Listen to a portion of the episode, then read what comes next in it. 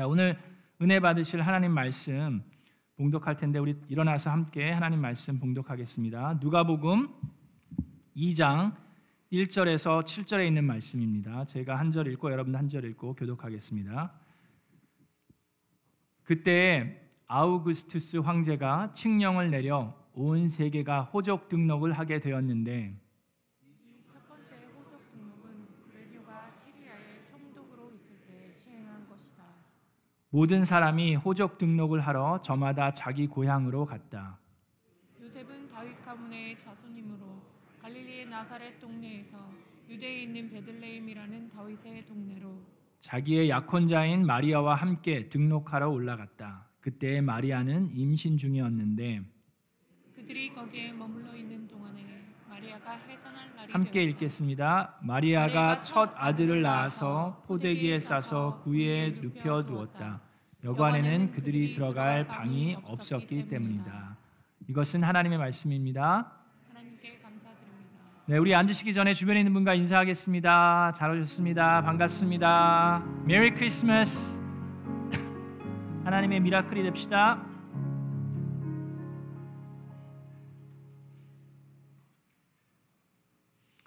감사합니다. 여러분, 어, 우리 몇 주 전에 은혜 콘서트를 여기서 했었죠. 했을 때 많은 분들이 참여하셨는데 어, 그 때쯤에 몇 주 전에 BTS라고 방탄소년단이 이쪽 그 LAX 근처에 있는 소피 무슨 콘서트 홀이 있나 봐요. 그 스테디움에서 콘서트를 4일 동안 했었다고 합니다. 그래서 그때 이제 그 방탄소년단이라고 그 코리안 뭐 아이 케이팝 아이돌이 있어요. 그래서 그분들이 세계적으로 되게 유명해졌는데 그분들의 팬클럽을 아미라고 부릅니다. 군대라고 이렇게 부르는데 전 세계적으로 그래서 한국에서 그 콘서트를 보려고 어, 여기까지 오신 분들도 있고 뭐 유럽에서 뭐 러시아에서 막 전 세계에서 몰려들어서 그 한날 그 스테디움에 5만 3천 명이 몰려들었다고 합니다. 그러니까 한날 들어가는 인구가 그래요. 그러면 그분들이 은혜 콘서트를 알았으면 다 이쪽으로 왔을 텐데 아, 그걸 몰라가지고 예, 그쪽으로 가셔서 하여튼 했는데 제가 이 얘기를 왜 하냐면 그 4일 동안 그 많은 사람들 하루에 5만 3천 명이니까 뭐 티켓 없었던 사람이나 왔던 사람들 하면 10만 명이 훨씬 넘었을 텐데 그분들이 LAX 주변에 다 몰려드니까 호텔이고 인이고 방이 있었을까요 없었을까요? 당연히, 당연히 없죠. 그래서 호텔 값이 원래는 1년 중에 크리스마스 때 호텔 값이 제일 오르는데 그 호텔 값이 그 크리스마스 때 오르는 것보다도 두세 배가 훨씬 더 올라서 뭐 three star 호텔 같은 경우도 막 방 가격이 막 400불, 500불이 넘는 경우가 있고 돈을 더 줘도 방이 없으니까 어쩔 수가 없었던 경우들이 많이 있었다고 합니다. 자, 그런데 오늘 본문 말씀에 보니까 오늘 본문 말씀에도 베르, 어, 베들레헴에 방이 없었어요. 그렇죠?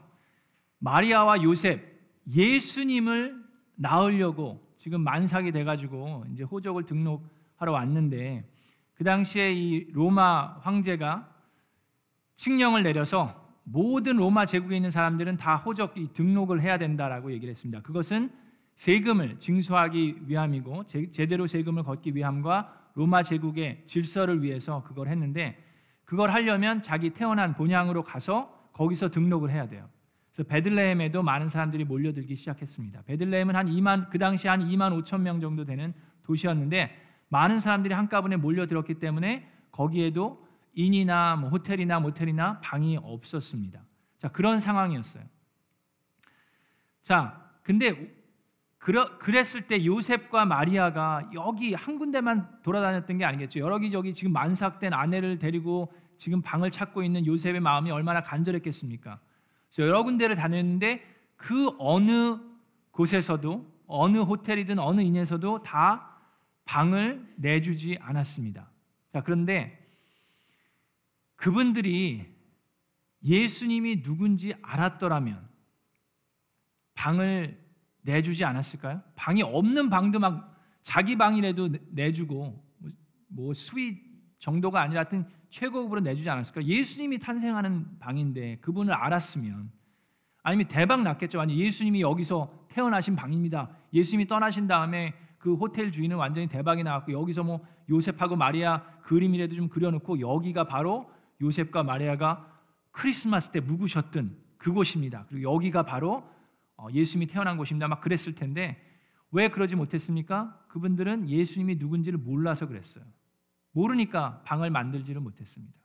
자, 그런데 오늘날 저와 여러분뿐만 아니라 우리 주변에 있는 많은 사람들을 보면 아직도 예수님이 누군지를 잘 모르는 분들이 꽤 많이 있습니다. 잘못된 오해를 가지고 있는 분들이 많이 있어요. 예수님에 대해서. 뿐만 아니라 교회조차도 많은 경우 보면 예수님을 향한 그 룸을 방을 만들어 놓지 못하는 교회가 종종 있는 것을 보게 됩니다. 자, 여러분은 어떻습니까? 여러분 마음에 예수님을 모실 수 있는 예수님이 묵으실 수 있는 방이 있으십니까? 자, 우리가 예수님을 확실히 그래서 잘 아는 것이 필요합니다. 오늘 본문에 있는 말씀 통해서 또 하나님 말씀을 통해서 우리 마음 속에도 예수님을 모실 수 있는 방이 있는지 한번 점검해 보고 그러기 위해서 예수님을 확실하게 알 수 있는 그런 기회가 되기를 주님의 이름으로 축원합니다. 자, 우리 간지에도 보시면은 일반적인 많은 사람들이 예수님을 인정은 합니다. 자, 여러분 한번 생각해 보세요. 대부분의 사람들은요, 예수님이 실제 존재했었던 사람이라는 것은 인정을 합니다. 그렇죠?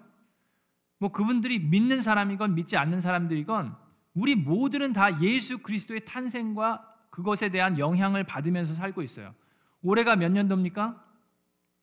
2021년도 내년 몇 주 지나면 2022년도가 되는데 왜 그렇습니까? 그것이 어디에 기준한 거예요? 우리가 AD, BC라고 부르는 게 뭡니까? BC는 before Christ고 AD는 라틴어로 그 뜻은 뭐예요? In the year of the Lord예요. 예수 그리스도가 우리 주님이 태어나신 날. 그래서 2021이라는 건 예수 그리스도의 탄생과 그 기준점을 통해서 우리가 정하는 거예요.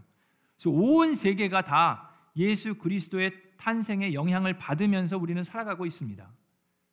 자, 그래서 뭐 요즘에 이제 예수님을 막 거부하고 반대하는 사람들은 ADBC라고 부르기 싫으니까 이제 CE라고 불러요. Common Era라고 부릅니다. 그래서 뭐 B, 어, BC는 Before Common Era 그래서 BC라고 부르기도 하는데 어쨌든 많은 사람들이 예수님이 2000년 전에 실제로 존재했었던 사람이라는 것은 받아들이고 인정을 합니다. 그렇죠?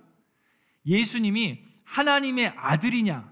예수님이 정말 이렇게 많은 기적들을 행하셨느냐 하는 것이 믿기가 어려운 거지 그분들한테는 예수님이란 분이 존재했었다라는 것 자체는 거부하지 않습니다. 대부분의 사람들은 그렇죠? 그게 일반적인 예수님에 대한 상식이에요. 자, 또 하나 재미있는 건 뭡니까? 여러분 생각해 보세요. 대부분의 사람들, 안 믿는 사람들도요. 예수님을 욕하지는 않습니다. 누구를 욕하죠? 목사를 욕하죠. 네. 그죠? 예수님을 믿는 사람을 욕하지 예수님을 욕하는 사람은 저는 만나보질 못했어요. 뭐 예수 쟁이니 무슨 어, 그 목사가 또 뭐 그랬대느니 뭐 그런 식으로 예수님을 믿고 섬기는 사람들을 욕하지 예수님 자체를 욕하는 사람 여러분 생각해 보세요. 만나 보셨습니까? 자, 그 얘기는 무슨 얘기입니까? 대부분의 사람들, 거의 뭐 모든 사람들은 예수님이 나쁜 사람이라고는 생각하지 않는다는 얘기예요. 예수님이 만약에 무슨 히틀러나 무슨 김일성 같은 사람이었으면 왜 욕을 하지 않겠습니까? 욕을 했겠죠. 그러나 대부분의 사람들도 교회를 생활을 하지 않는 사람들도 예수님은 나쁜 사람은 아니라고 생각하고 있습니다. 그렇죠? 자, 그럼 그 얘기는 뭐냐면 그분들 마음속에도 예수님은 그냥 좋은 사람이었나 보지 라고 생각한다는 거예요. 많은 사람들이 예수님을 4대 뭐 성인 군자 중에 한 명이라고 생각하는 사람들이 있습니다. 그렇죠? 그래서 예수님은 좋은 선생님이었나 보다. 예수님은 참 착한 사람이었나 보다. 좋은 분이었으니까 이렇게 많은 사람들이 믿고 따르겠지. 뭐 그 정도로 생각을 합니다. 그렇지 않습니까? 자, 그런데 오늘 자, 2021년도 12월 19일 미라클랜드 교회 10시 예배 때 제가 여러분에게 분명하고 확고하게 말씀을 드리는데요.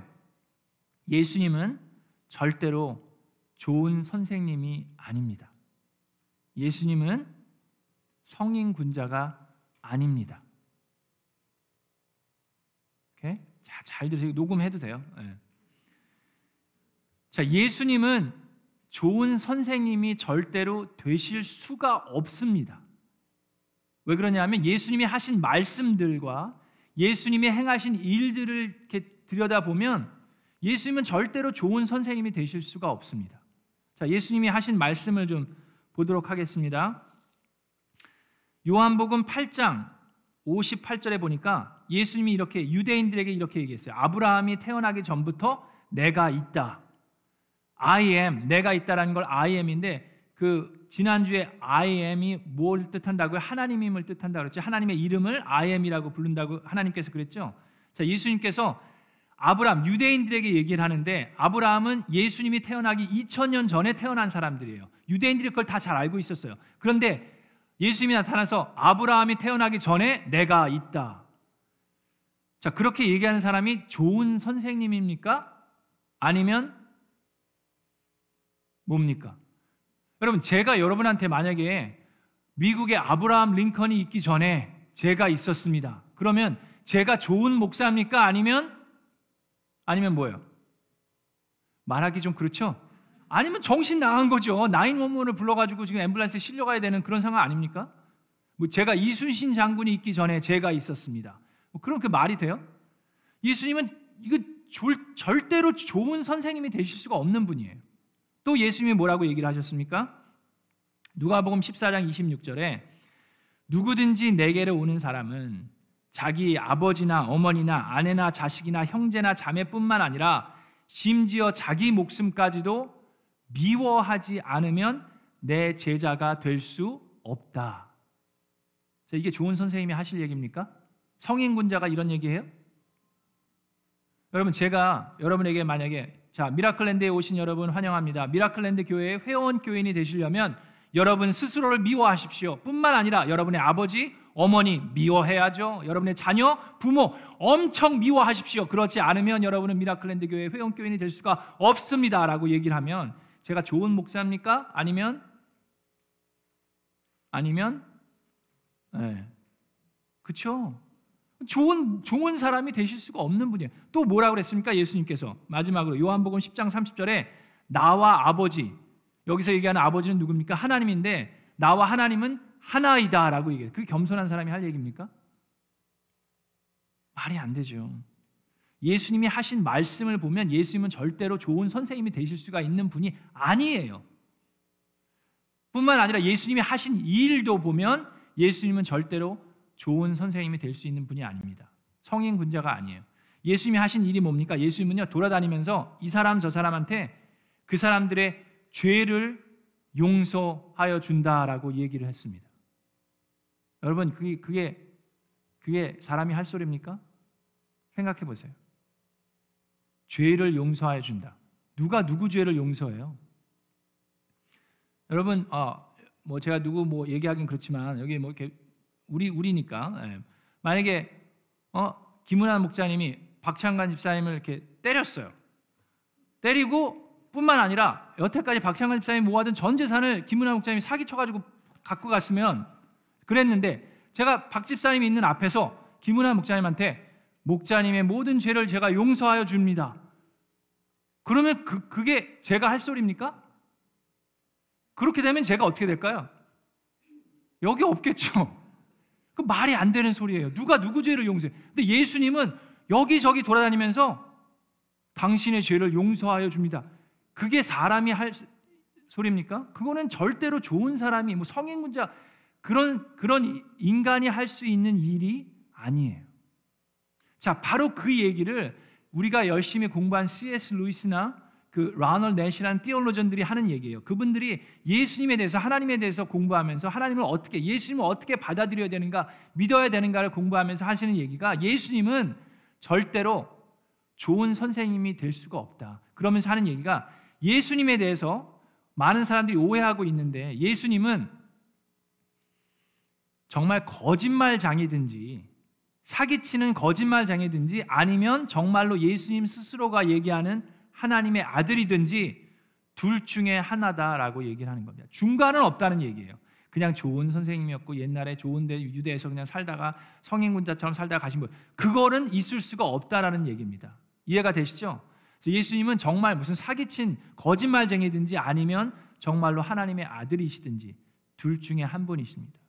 여러분, 여러분 중에 혹시라도 또 여러분들이 기도하는 VIP 중에 혹시라도 예수 그리스도에 대해서 그분은 그냥 뭐 좋은 분이지 뭐 성인군자지라고 생각하시는 분이 계시면 확실하게 오늘 말씀을 통해서 깨닫기를 바랍니다. 여러분 가운데도 예수님을 그냥 사기꾼 취급을 하든지 아니면 정말로 하나님의 아들로 믿으시기를 주님의 이름으로 축원합니다. 자, 그래서 어, 예수님이 왜 사기꾼이 아니고 하나님의 아들이신지 그 몇 가지 이유만 오늘 뭐 많은 시간이 없으니까 한 가지만 말씀을 드리면 일단 이 성경책을 보면은요. 예수님이 하신 말씀들과 하신 일들 또 말도 안 되는 그 우리가 많은 분들이 말도 안 된다고 생각하는 그 기적들에 대한 기록에 대해서 이 책이 쓰여졌을 당시에 예수님을 반대하는 사람들이 많았음에도 불구하고 이 책을 통해서 말씀을 통해서 많은 사람들이 그냥 의심한 게 아니라 더 새로운 힘을 얻고 더 많은 사람들이 예수님을 믿게 되었다는 것조차도 그것만으로 보아도 예수님이 그냥 일반 사람이 아니라는 것을 우리는 알 수 있습니다. 또한 예수님을 따라다니는 사람들을 보면요. 예수님은 확실하게 완벽한 사람이었고 확실하게 완벽한 하나님의 아들이셨음을 우리는 알 수 있습니다. 예수님이 완벽한 하나님임을 알 수 있는 것은 예수님과 함께 계속 있었던 예수님의 형제 야고보도 예수님의 행하신 기적들을 다 보았음에도 불구하고 예수님이 하나님이라고는 믿지를 못했어요.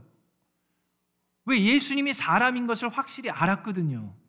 같이 태어나는 걸 봤고 같이 자랐기 때문에 예수님은 분명히 사람이야라는 것을 야고보는 알고 있었어요. 우리 형은 사람이지 당연히. 그런데 그분이 하나님이 말 할 수 있는 이 기적들을 하는 것이 너무나도 신기함에도 불구하고 하나님이라고 받아들이기가 너무 힘들었는데 언제 그것을 받아들일 수 있었습니까? 예수님께서 죽으시고 예언하신 말씀대로 다 행하시고 죽으시고 부활하시고 그 부활하신 모습을 보고 승천하는 모습까지 보면서 인간이 할 수 없는 것임을 알았어요. 그죠? 인간은 그렇게 살수 없습니다. 오직 예수님이 말씀하신 그 하나님의 말씀만 그 하나님이심 하나님이만 그것을 할 수 있었던 것을 야고보뿐만 아니라 제자들이 보았기 때문에 이제는 예수 그리스도가 누군지를 확실히 알았기 때문에 그분들은 목숨을 걸고 예수님을 따르며 죽음을 맞이할 수 있었습니다. 그래서 야고보도 그렇고 예수님의 제자들도 그렇고 예수님의 부활 이후에 예수 그리스도를 위해서 목숨을 내놓고 살아갈 수 있었어요. 여러분 구약 시대에는 어떻게 우리가 구원을 얻는다고 배웠습니까? 하나님의 말씀을 믿는 그 믿음을 통해서 하나님의 은혜로 구원을 얻는다고 배웠죠. 자, 우리 우리 지금 시대에 살고 2021년도에는 여러분과 제가 어떻게 구원을 받습니까? 어떻게 받아요? 동일한 방법으로 받습니다. 하나님의 말씀을 믿는 믿음을 통해서 하나님의 은혜로 구원을 받습니다. 그런데 그 말씀이 예수 그리스도가 이 태어나신 이유는 그 말씀을 전하러 오신 메신저가 아니라고 그랬죠. 예수님을 말씀을 전하러 오신 분이 아닙니다. 예수님이 말씀이십니다. 우리가 좀 아까 무슨 찬양을 했어요? 여호와의 말씀이 육신이 되어 나를 구원하실 구세주가 되셨다라고 찬양했어요. 요한복음에 말씀하는 게 우리 영경자매님의 성경 요약하는 게 힘들다고 그랬는데 바로 그 말씀 요한복음 말씀이 예수님이 말씀이심을 얘기합니다. 하나님의 말씀이심이 우리에게 육신으로 나타나신 분이 예수님이에요. 그래서 그 예수님을 믿는 믿음을 통해서 하나님의 은혜로 우리는 구원을 받을 수 있습니다.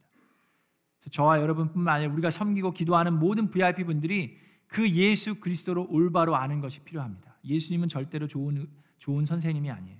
성인 문제가 아닙니다. 근데 더 놀라운 사실은요. 여러분 우리가 이것 하나를 꼭 기억하시고 가시기 바랍니다. 오늘 말씀을 통해서 여러분들 기억해야 되는 것. 저나 여러분이 왜 아직도 많은 사람들이 예수님이 묵으실 수 있는 방을 마련해 놓지 못할 때가 있습니까? 왜 그렇습니까? Why are we not making the room for Jesus? 우리가 왜 그래요? 어떨 때는 너무 바빠서 생업에 바빠서 그럴 수도 있죠.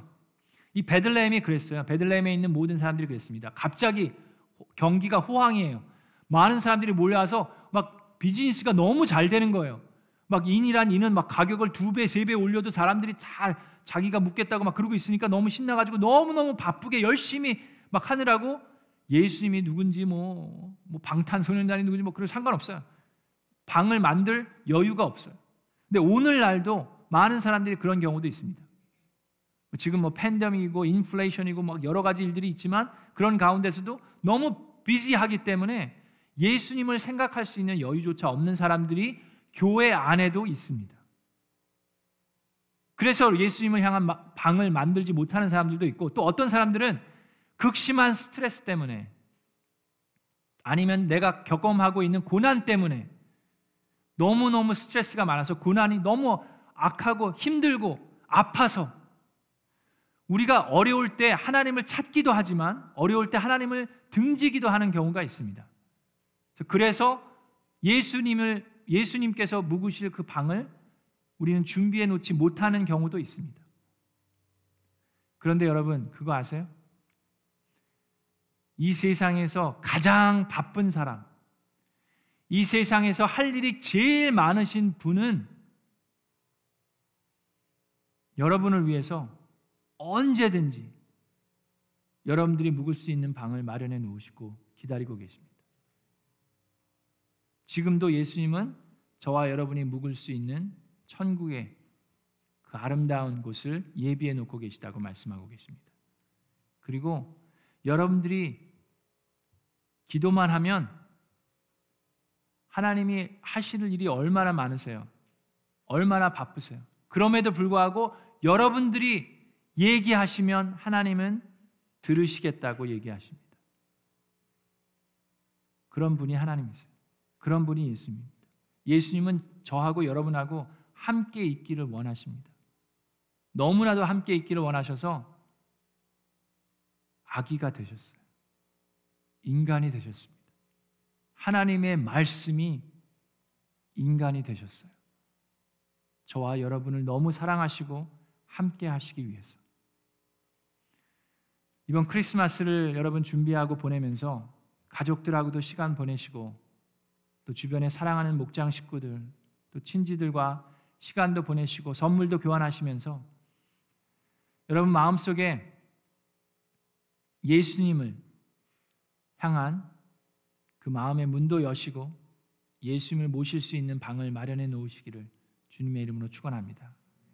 내가 문 밖에 서서 두드리노니 누구든지 나의 음성을 듣고 그 문을 열면 예수님께서는 우리에게 들어오셔서 우리와 함께 하시고 우리가 예수님과 함께 하실 수 있다라고 말씀하셨습니다.